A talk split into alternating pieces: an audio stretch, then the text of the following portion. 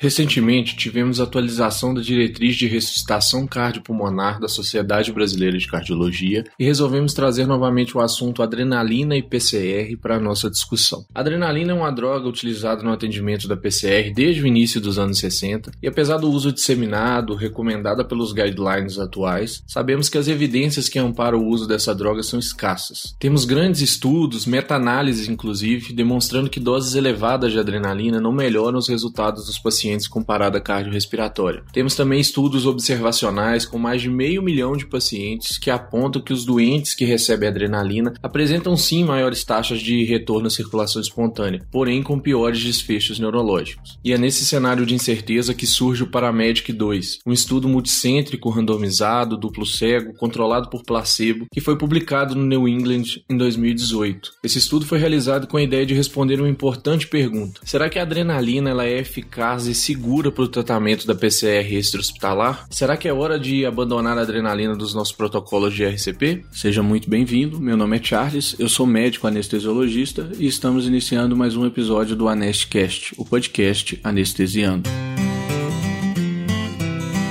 Está começando Anestcast, porque a nossa anestesia não termina no bloco cirúrgico.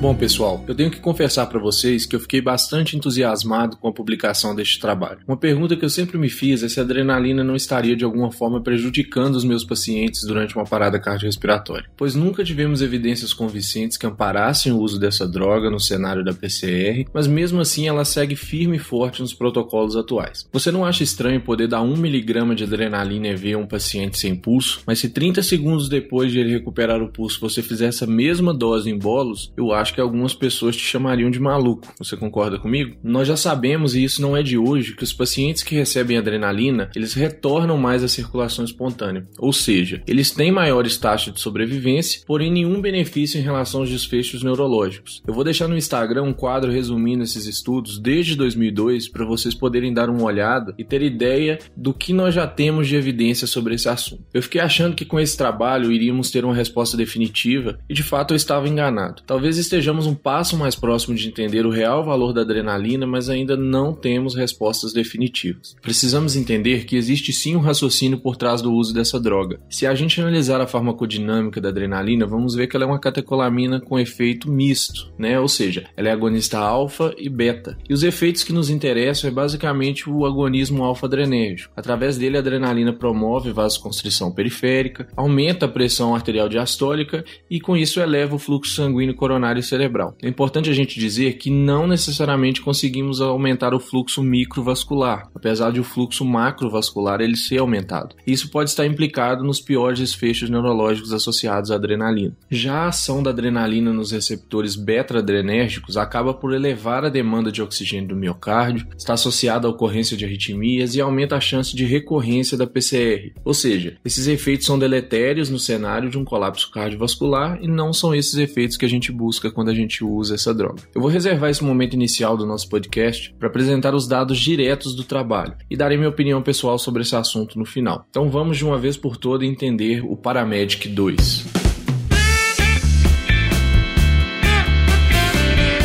Esse estudo ele foi conduzido no Reino Unido. Como eu já disse, foi um trabalho multicêntrico, duplo cego, randomizado e controlado por placebo. A população que foi estudada foi composta por adultos que sofreram PCR extra-hospitalar e que não retornaram à circulação espontânea após as manobras iniciais. Os autores excluíram desse estudo gestantes ou mulheres com possibilidade de gravidez, excluíram também pessoas com menos de 16 anos, porque aí não é adulto, né? E PCR associada a asma e anafilaxia, que são situações nas quais a adrenalina é importante e não poderia ser retirada do protocolo. Pessoal, veja o quanto esse estudo foi grande. Foram incluídos e analisados 8.014 pacientes. Esses pacientes eles foram randomizados em dois grupos. Um grupo recebeu 1 mg de adrenalina, conforme o protocolo da American Heart, e o outro grupo recebeu placebo, que nesse caso foi salina 0,9%. E em um estudo com um N tão grande, como já era de se esperar, houve um bom equilíbrio entre os dois braços desse estudo. E quais foram os desfechos analisados? O desfecho primário que eles avaliaram foi a sobrevida em 30 dias, e nos desfechos secundários tivemos várias variáveis: sobrevivência até a chegada ao hospital, o tempo de permanência na UTI, o tempo de permanência no hospital, a sobrevida na alta hospitalar e três meses depois, e o que eu consideraria como um ponto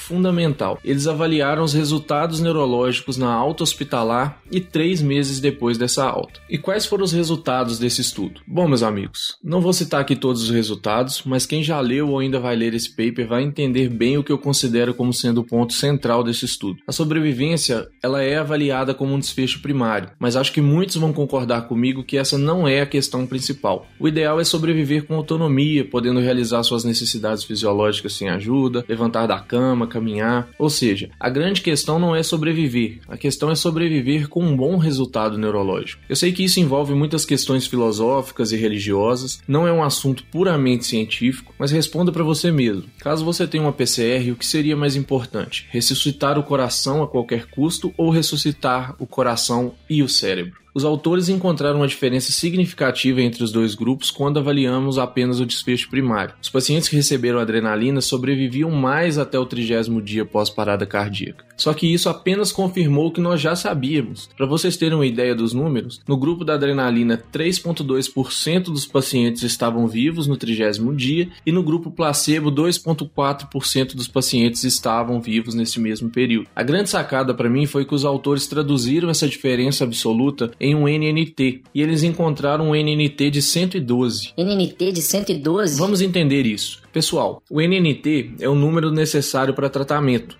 Traduzindo isso para o nosso estudo, significa responder a seguinte pergunta: Em quantas pessoas eu tenho que administrar adrenalina para que no trigésimo dia eu tenha um paciente vivo? Esse estudo demonstrou que para que eu tenha um paciente vivo no trigésimo dia pós parada cardiorrespiratória, eu tenho que ter administrado adrenalina em 112 pacientes. Mas isso é muito? Sim, isso é muito. Se contextualizarmos o NNT com intervenções que sabidamente são importantes, a diferença é colossal. O NNT para RCP, realizada por um espectador, é de 15, e o NNT para desfibrilação, por exemplo, é de 5. Então vejam quão grande é essa diferença. Do ponto de vista metodológico, o autor conduziu muito bem o trabalho. Poucas são as falhas, mas eu acho que o desfecho primário avaliado pode ter sido um pouco precipitado, porque já tínhamos de certa forma a resposta para isso. Em bom português, nós já sabemos que a adrenalina faz o coração voltar a bater, mas e o cérebro? Essa é a questão fundamental desse trabalho. Qual é o efeito da adrenalina na sobrevida com bom desfecho neurológico? Isso foi analisado, mas como desfecho secundário. Foi avaliado na alta hospitalar e após três meses. E nesse cenário não houve diferença estatística no número de pacientes que tiveram alta hospitalar com resultado neurológico favorável. E aqui a adrenalina não demonstrou benefício. Muito pelo contrário, os pacientes que receberam adrenalina tiveram os piores desfechos neurológicos do trabalho. E nesse momento você pode está se perguntando o que seria um resultado neurológico favorável e como isso foi avaliado. Os autores usaram uma escala neurológica para avaliar isso, que é a escala de ranking modificada. E eles consideraram como um quadro neurológico favorável um ranking menor ou igual a 3. Para quem não conhece, ranking é uma escala neurológica que vai de 0 a 6, muito usada no contexto de eventos vasculares cerebrais. Um paciente com ranking 0 é aquele que não apresenta nenhuma sequela após o evento, e um doente com ranking 6 é aquele que morre em decorrência daquele evento. Nesse estudo, eles consideraram um corte menor ou igual a 3. Um paciente com ranking 3 é aquele que apresenta uma incapacidade moderada, precisa de alguma ajuda para atividade de vida diária, porém ele caminha sozinho. Eu até concordo que esse seja sim um resultado neurológico satisfatório num quadro de pós-parada cardiorrespiratória. Mas eu te pergunto, será que os poucos resultados favoráveis valem os ruins? Será que eles valem o número grande de doentes que internam no CTI, mas não sai vivo? Isso a gente não sabe.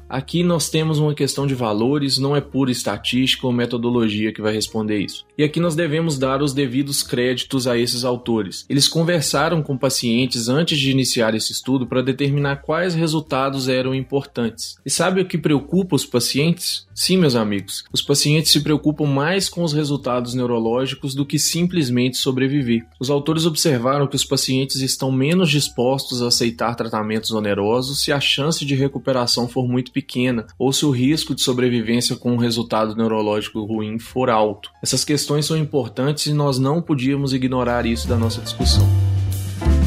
Você está ouvindo a Nestcast Alguns mais afoitos vão questionar que devemos colocar o paciente no CTI a todo custo e lá outras intervenções podem ser feitas, como ECMO, por exemplo. Mas nenhuma intervenção dessa natureza após PCR demonstra benefício até o momento, pessoal. E eu acho que é um erro permitir que nosso otimismo para o futuro se traduza em danos para os nossos pacientes atuais. E onde eu entro com minha anestesia nessa discussão? Você, anestesista que me ouve, pode estar pensando que essa discussão não se presta para anestesia. Afinal, não atendemos pacientes no pré-hospitalar, não é mesmo? Você tem razão em pensar isso. Não é possível generalizar os dados desse trabalho para o ambiente hospitalar. Dentro do hospital, nós temos tempos absolutamente diferentes. Os doentes são atendidos em fases distintas da PCR. Atualmente, eu trabalho com terapia intensiva e não são raras as vezes que eu recebo pacientes pós-parada cardiorrespiratória nos quais o número de doses de adrenalina administrada durante a parada são muito acima das doses protocoladas pela American Heart. Uma PCR de 10 minutos, por exemplo, eu espero que o paciente tenha recebido uma, duas ampolas de adrenalina no máximo. Eu já peguei situações como essa, em qual o paciente recebe 5, 6 ampolas de adrenalina. E o que eu tirei desse trabalho para minha prática diária na anestesiologia foi que, enquanto os protocolos manterem a adrenalina como recomendação, eu usarei a dose exatamente como eles recomendam, 1 mg a cada 3 a 5 minutos. E eu adotei os 5 minutos como tempo para repetir a dose de adrenalina no meu dia a dia. Eu acho que as pessoas usarão o Paramedic 2 como uma forma de apoiar sua crença já existente, seja lá qual for. Mesmo os dados mostrando que a adrenalina tem, na melhor das hipóteses, um impacto muito pequeno nos resultados, não estando claro que os benefícios superam os danos. Mas eu acredito que nós estamos sim um passo mais próximo de individualizar as doses da adrenalina dentro dos protocolos de parada cardiorrespiratória.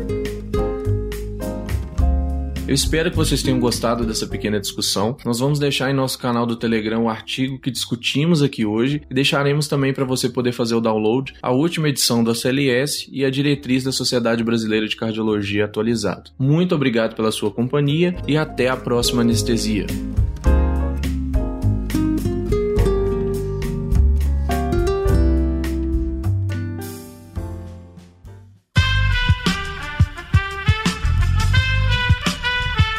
Este podcast foi editado por Aerolitos Edição Inteligente.